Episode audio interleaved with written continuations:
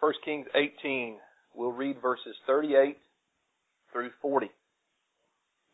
The Bible says, Then Yahweh's fire fell and consumed the burnt offering, the wood, the stones, and the dust, and it licked up the water that was in the trench. When all the people saw it, they fell face down and said, Yahweh, He is the mighty one. Yahweh, He is the mighty one. Verse 40 is our text for today. It says, Then Elijah ordered them, Seize the prophets of Baal. Do not let even one of them escape. So they seized them, and Elijah brought them down to the brook Kishon and slaughtered them there. May Yahweh bless His word to our hearts this day. We have come to a text of Scripture that would be easily overlooked or condemned in today's world. Not just in the heathen world, but in the Christian world. It isn't the most pleasant of verses to teach on, but it is just as much a part of this account as the prayer of Elijah that we covered in last week's message. I want to begin today by encouraging everybody to believe all of Scripture. Believe it all. It is easier to dismiss or not deal with the verses that go against what we think or that make us feel uncomfortable. But the easy route is not always the correct route. No matter what subject we study, we're doing ourselves and others that we speak to an injustice if we cherry pick which verses we want to keep and believe. I sent out a tweet one time. It's a good means of communication in the 21st century. The Bible is not a cafeteria, a smorgasbord, a Golden Corral, or a Ryan's for us people that remember Ryan's, where you can look and pick what you want and pass by what you don't want. That's not how we do Yahweh's Word. We believe all of Yahweh's Word. So, with the case at hand, we have a clear verse where Yahweh's prophet, Elijah, orders the slaughter of 450 prophets of Baal just after the contest. All of them were executed, put to death. 450 people died that day, and they died justly. Well, that's just too gruesome. That's just too Old Testament. That's just too out there for me to accept and believe, people will say. Well, you do have the option of cutting this part out of your Bible. I have talked with people before that have done that. They have cut parts out of their Bible. I really have. I'm not making that up. And you have that option. You can do that, but you will be taking away from the inspired word of Yahweh. You will be taking away from the justice and the wrath of Yahweh. Israel was called to be a theonomy or a theocracy, which means a nation that is ruled or governed by Yahweh's law. Part of this rule commanded that those from inside the nation who attempted to lead one another astray into idolatry or the worship of other mighty ones were to be punished with the death penalty.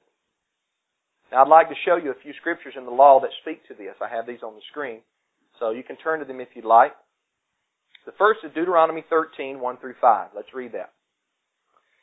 If a prophet or someone who has dreams arises among you and proclaims a sign or wonder to you, and that sign or wonder he has promised you comes about, but he says, Let us follow other Elohim, other mighty ones, which you have not known, and let us worship them.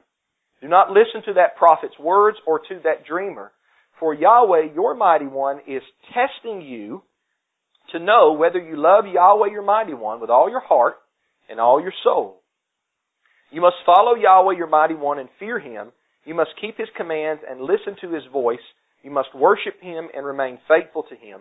That prophet or dreamer must be put to death because he has urged rebellion against Yahweh, your mighty one, who brought you out of the land of Egypt and redeemed you from the place of slavery to turn you from the way Yahweh, your mighty one, has commanded you to walk. You must purge the evil from you. Now, this was the law of Yahweh. But the law was not always carried out properly. In the case we have at hand in 1 Kings 18, the law had not been followed. There was rampant idolatry in Israel. For we have even the king of the nation involved in the apostasy, King Ahab, who did more wickedness than any of the kings of Israel that had gone before him. The king was to govern by the law of Yahweh. Deuteronomy chapter 17. He was to read in the law of Yahweh every day and to rule the people by that law, that wise law. But Ahab had turned from Yahweh, and just about, not all, but just about all of the nation had done the same. It was so bad that one, Yahweh's altar had been torn down. Remember last week Elijah had to repair the altar. Number two, Yahweh's prophets had been slain. And number three, Israel had abandoned Yahweh's covenant. Elijah was the only active prophet left. So he organized his contest on Mount Carmel. And I believe that Elijah knew what he was going to do with the prophets of Baal the whole time. But the contest had to happen so that the people recognized that Yahweh was still in control. And that's what the majority of them did that day. When the fire fell from heaven and consumed everything, they fell face down.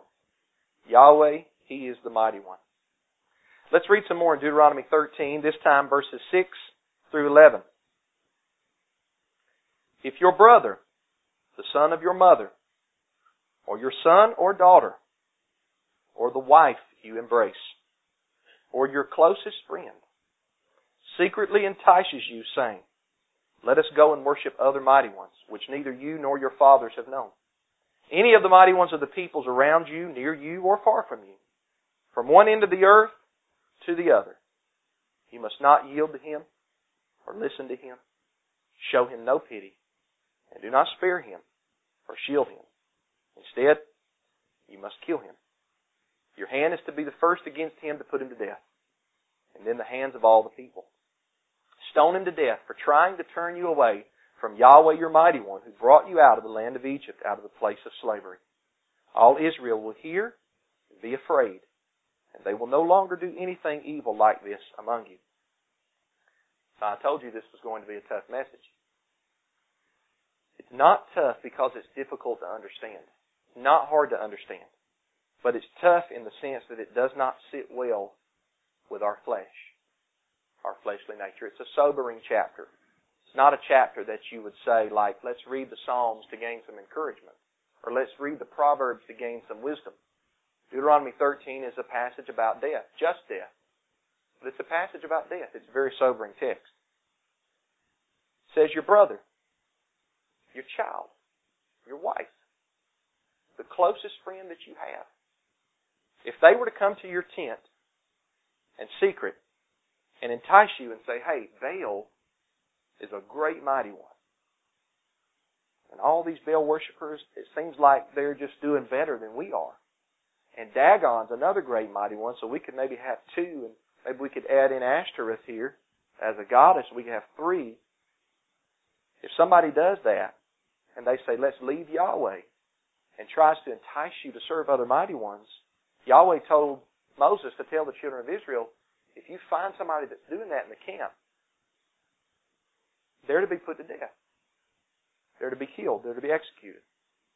Because they were trying to turn you away from Yahweh who brought you out of the land of Egypt. Now, verse 5 said, You must purge the evil from among you. And verse 11 said, All Israel will hear, be afraid, and stop their evil. In other words, capital punishment, the death penalty, was to be a deterrent to future crimes. The harsh punishment was to act as a safeguard for it happening again. Because I judge what I believe by the Bible. Brother Matthew is pro capital punishment. I believe capital punishment is just and righteous. And the only reason I believe that is because I believe Yahweh knows best. And Yahweh believes it in the Bible. That's the only reason I believe that. So I can't go against what Yahweh says. It's a deterrent to crime. Here the crime is idolatry or apostasy. If the death penalty took place, the law was carried out properly, could the crime happen again? Sure. It's possible. It could happen again, but it's not nearly as likely as the first time. And it was also likely that if it did happen again, it would be a while before the next enticement took place. And this is why. When they watched, when the nation watched a person be put to death for trying to entice them to other gods, other mighty ones, fear would be placed in the hearts of the Israelites because somebody's brother had to die. Somebody's wife had to die. Somebody's closest friend had to die. Somebody's child had to die. Fear would be placed in their hearts. And as verse 11 says, they would be afraid and stop their evil. We don't want this to happen again. Yahweh's laws are perfect, all of them, including this one. Including this one. Now, look at Deuteronomy 17, verses 2 through 7. If a man or woman among you in one of your towns that Yahweh your mighty one will give you is discovered doing evil in the sight of Yahweh your mighty one and violating his covenant, and has gone to worship other mighty ones by bowing down to the sun, moon, all, all the stars in the sky which I have forbidden. So this is like first and second commandment transgression. Other mighty ones, idols, things of that nature. And if you are told or hear about it, you must investigate it thoroughly. If the report turns out to be true that this detestable thing has happened in Israel, you must bring out to your gates that man or woman who has done this evil thing and stone them to death. The one condemned to die is to be executed on the testimony of two or three witnesses.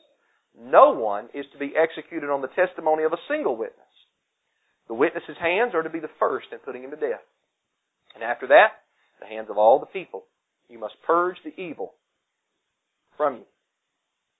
Notice again at the end there in verse 7, the purging of the evil from among the people of Israel. Ideally, the Israelites were called to follow these instructions at all times and at all costs, but because they were fleshly just like we are, they didn't always do that. They often neglected the commands that called for the death penalty. Sometimes they did not. There are cases in the Bible where the death penalty was carried out. Achan, Joshua chapter 6, the man that broke the Sabbath, Numbers 15, the son of the Israelitish woman, in Leviticus I can't remember the chapter, but it's somewhere in Leviticus. Here we have cases where the death penalty was carried out in the camp of Israel. But most of the time these commands were neglected because you can see they're very difficult to our fleshly nature. And the result, when the commands were neglected, the result was that the apostasy and the idolatry did what? It spread. It spread. People began to follow other mighty ones, such is the case in 1 Kings 18, 16 through 18. King Ahab top man, supposed to be top man in Israel, followed Baal. Built Baal a temple, set up an Asherah pole outside of the temple. He was not a worshiper of Yahweh at that time. He was a worshiper of Baal. Now, these commands are the backdrop to the prophet Elijah's actions in 1 Kings 18:40. All three texts that we just read in Deuteronomy. That's the backdrop to our opening verse. It was not that Elijah lost his temper it was not that Elijah was trying to be macho. King Ahab had fallen into idolatry himself. He had been enticed by others, so the prophet Elijah was picking up the slack of the king, so to speak. Elijah was obeying Yahweh's law when he slaughtered the 450 prophets of Baal. The laws that we just read. After the contest, Elijah purged the evil from among the people. Prophets of Baal had done enough damage. It was time to get rid of them. It was time to do what the holy Yahweh and His holy law had commanded.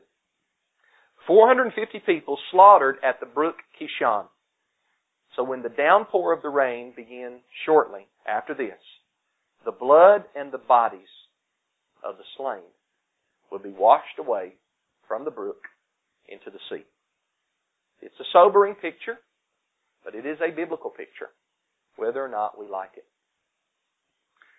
See, sin is not something to play around with, and unrepentant sinners are not people to fellowship with.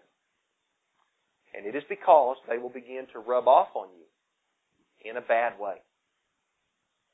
Now, you hear me preach much about Yahweh's grace and mercy and love. And that is because the Bible teaches that Yahweh is gracious and merciful and loving to sinners because that's all that there are. But you must understand this.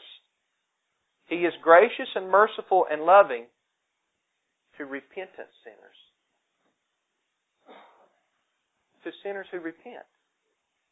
And as our dear brother John the Baptizer said, to sinners who bring forth fruit that is consistent with repentance. That's works. That's commandment keeping.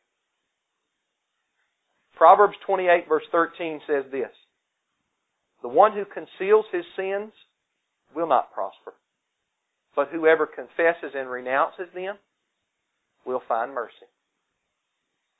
There is one person in this verse who realizes that they are a sinner, and they confess that, and they strive to follow the law of Yahweh. He or she struggles, but knows that he or she needs help. They fall, but they get back up. They sin, but they ask for forgiveness. And they don't ask for forgiveness because they get caught. They ask for forgiveness because they hurt and they grieve Yahweh. They realize. Remember when David did his sinning there as a king? And he says in Psalm 51, in that great, beautiful, repentant psalm, he says, Against you, Yahweh, have I sinned. That didn't mean he had not sinned against anybody on the earth, but ultimately it was against the Almighty Heavenly Father. So this person desires to do better. They are not a lawless or practicing sinner. There is another person in this verse who cares not that they are a sinner. They live their life for their self. I've never liked that slogan. You hear it a lot of times in this modern age. I live my life for myself. I don't worry about what everybody else does. I live for myself. I don't like that. I don't think Yahweh likes it. Uh, the Bible does not teach that followers of Yahweh live their life for themselves. The Bible teaches that followers of Yahweh live their life for Yahweh. You do what He would have you to do. Not what you want, think, but what Yahweh wants and thinks. So this other person at the beginning of the verse, they care not that they're a sinner. They live for themselves. They love sin. They drink sin down like it was a glass of cold water on a hot day. They care nothing about Yahweh. They care nothing about their neighbor. They're not interested in Yahweh's laws. They're a lawless, unrepentant sinner. This second type of sinner will not inherit the kingdom of Yahweh. Be not deceived. The man or the woman who lives a lifestyle of sin, the man or woman who practices sin, the man or woman who entices others to sin, they will have their part in the lake of fire, which is the second death. You will be purged from the kingdom of Yahweh if you're not interested in brokenness, in repentance, in confession of sin, in renouncing sin, and in living a righteous life. You will not inherit the kingdom of Yahweh. That's what the Bible teaches. Sin is only a pleasure for a season.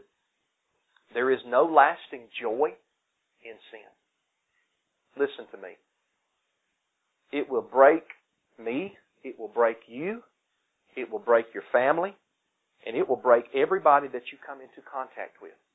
I've seen it happen. It is not something to be played around with. And as saints, we should not fellowship with people who play around with sin. We are to confess sin to the Father. We're to confess if we sin against a loved one, we're to confess to our loved one, repent to them. Then we are to renounce that sin. We are to forsake that sin. And we will find mercy, Proverbs 28 verse 13, when we do that. And then sometimes, as we've learned tonight, we have to forsake those who we love because they only try to entice us to commit lawlessness more and more. Remember Deuteronomy 13:6, brother, closest friend, wife, son or daughter. Difficult. It's Bible. The good news is, is that when you do confess, renounce, and forsake sin, the Father is waiting with open arms, ready to throw a feast. Just like the parable of the prodigal son. Now, catch this. The prophets of Baal were executed in 1 Kings 18 verse 40.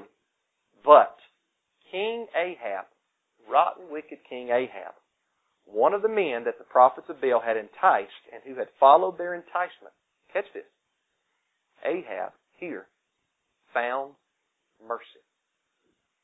Mercy is when Yahweh owes you punishment but withholds it from you based upon his merciful nature. Ahab found mercy. This must mean that there was some form of repentance in King Ahab's heart. Why do I say that? Well, in the very next verse, verse 41, Elijah tells Ahab, Go up, eat, and drink. That's a feast. Eat and drink, for there is the sound of a rainstorm. Ahab was spared. He did not get slaughtered with the prophets of Baal, and he feasted. And you will feast too, but only if you have repentance. No repentance equals no forgiveness from Yahweh. Yes, repentance equals yes, forgiveness from Yahweh. Yahweh is not a mean, mighty one. But He's a holy, mighty one. He's a just, mighty one. He's not just a mighty one of love. He's also a mighty one of wrath and judgment. Let's not exalt one of His attributes over the other. Okay? Now, next week, we're going to veer off of 1 Kings 18 a little bit to two New Testament passages, and we're going to see how some of these laws in Deuteronomy actually do apply to us today. Even though we're not under a righteous civil body politic, they still apply to us in principle today. We're going to be looking at 1 Corinthians 5 and Matthew chapter 18, so maybe you can study those texts throughout the week. No, this wasn't the most jolly of sermons, but it's in the Bible, so we have to preach the whole Bible. I mean, let's stand and close in a word of prayer. Hallelujah. Almighty Yahweh, we thank you for your word. We thank you for your truths. We ask that you would help us to not just believe your scriptures, but to believe all of your scriptures.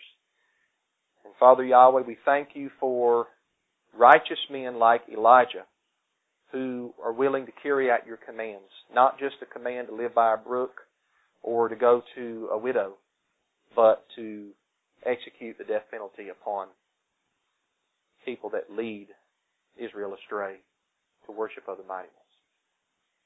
Help us, Yahweh, to believe your word, to receive it, to not try to apologize for it. I love you because you first loved me. Through your Son I pray. Amen.